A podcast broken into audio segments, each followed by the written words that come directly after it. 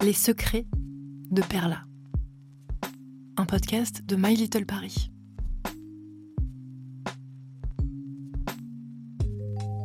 Hello, c'est Amandine, la rédactrice de la newsletter My Little Paris. Et si vous n'avez pas écouté l'épisode précédent, petit récap. Ceci est un podcast qui vous livre des conversations intimes avec Perla Servan-Schreiber. Elle a 79 ans, elle est parisienne, cuisinière, écrivaine et surtout, elle est solaire. À chaque épisode, un thème et Perla nous raconte ce que la vie lui a appris à ce sujet.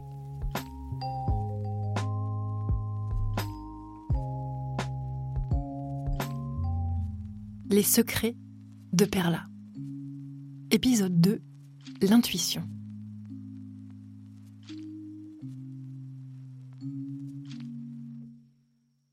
Il y a une série américaine que j'adore, c'est How I Met Your Mother. Et dans cette série, il y a un épisode dans lequel deux des personnages, Ted et Barney, s'imaginent être dans la peau d'Indiana Jones et entrent dans une grotte avec une table pleine de coupes en or. Le but étant d'en choisir une, de la boire et de trouver le Graal. Ted choisit donc une coupe, et là, il explose en poussière, tandis que le gardien de la grotte lui dit Vous avez choisi minablement. C'est souvent ça que je redoute. Prendre la mauvaise décision. La vie n'est qu'une suite de oui et de non, alors comment sentir, quand on n'a pas d'éléments rationnels, le choix qu'on doit faire? Voilà qu'on en vient à notre sujet. L'intuition. L'intuition, c'est un sentiment ou une conviction de ce qu'on ne peut vérifier, de ce qui n'existe pas encore. Mais est-ce que ça se travaille? Est-ce qu'on peut muscler son intuition? Faut-il toujours l'écouter, cette petite voix qui gratte à l'intérieur? Allô, Perla? J'ai une question à vous poser. Je peux venir prendre le thé?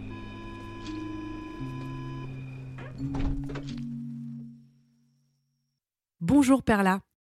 Bonjour, Amandine. Est-ce que vous vous souvenez de votre première intuition? Oui, je me souviens de ma première intuition. J'avais 8 ans quand j'ai eu partiellement cette intuition qui était celle que je devais être autonome financièrement toute ma vie et être une femme libre. Le, mot de liberté a surgi dans ma tête. Alors, je suis née au Maroc en 1943, qui était un monde totalement féodal. Et plus précisément la ville où j'étais, la ville de Fès, qui était une ville moyenne. J'étais destinée, comme l'ont été ma mère 14 ans et ma sœur à 17 ans, j'étais destinée à être mariée, faire des enfants, point final.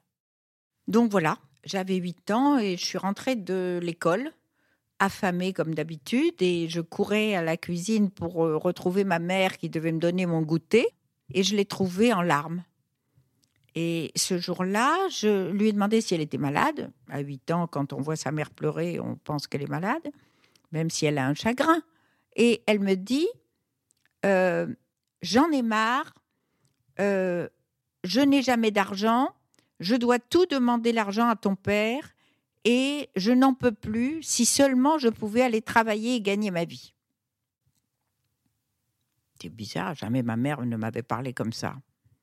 Et là, j'ai eu un feu rouge qui s'est allumé dans ma cervelle comme un néon qui était écrit libre. Il ne m'a plus jamais quitté. Il fallait que je sois une femme libre et ça commence, la liberté, bien sûr, par l'autonomie financière. Pas que, mais ça commence par là. J'ai fait donc ce choix de vie d'être autonome financièrement toute ma vie. Et après, euh, l'intuition, elle vous a accompagné toute votre vie. Est-ce qu'à des moments, elle vous a quitté, elle vous a retrouvé? Euh, Cette intuition, elle n'a pas été, c'était pas une obsession euh, quotidienne, parce que la vie, elle est aussi voilà, il y a des trajectoires. Euh, quand on a 14 ans, on passe son bac. Quand on a son bac, on fait des études. Une fois qu'on a fini les études, on cherche du travail. Moi, j'ai fait du droit. Donc, j'ai cherché du travail dans le droit. Puis finalement, je me suis rendu compte que je détestais le droit et que ce n'était pas du tout mon truc. Et un jour, je rencontre à un dîner un monsieur que je voyais pour la première fois, très sympathique. Donc, euh, qu'est-ce que vous faites dans la vie La question classique. Et je dis, je cherche du boulot. Ah, et vous savez faire quoi? Et je lui dis pas grand-chose. Il m'a dit, mais vous avez fait quand même. J'ai dit, oui, j'ai fait du droit dans ma vie.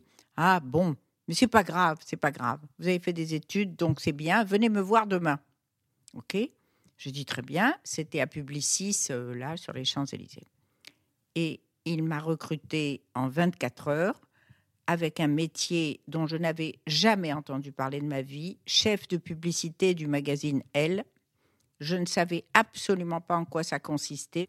Et ça, c'est parce que ma petite voix m'a dit, tu sais que tu dois aller vers ton autonomie financière, elle est là, vas-y. Et alors, comment avez-vous fait à ce moment-là pour vous connecter à votre intuition? J'aurais adoré pouvoir vous répondre à cette question, mais on est vraiment tellement dans le domaine de l'irrationnel.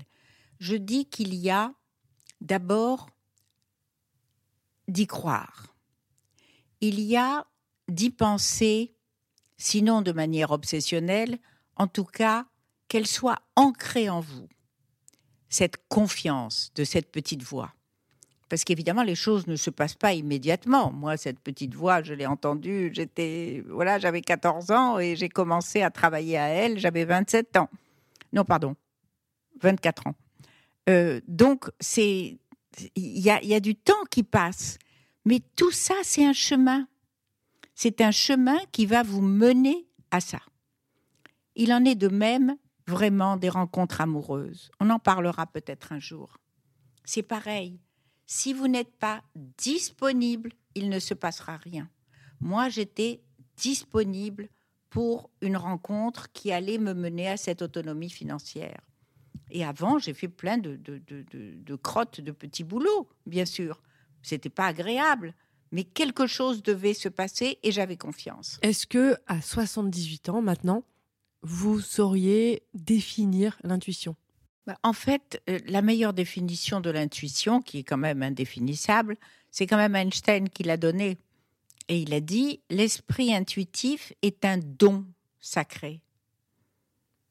Et l'esprit rationnel est un serviteur fidèle. Sans le rationnel, l'intuitif ne se manifesterait pas. Il ne se concrétiserait pas. On est bien d'accord. Et il dit, nous avons créé une société qui honore le serviteur et qui a oublié le cadeau. Je trouve ça tellement joli et tellement vrai.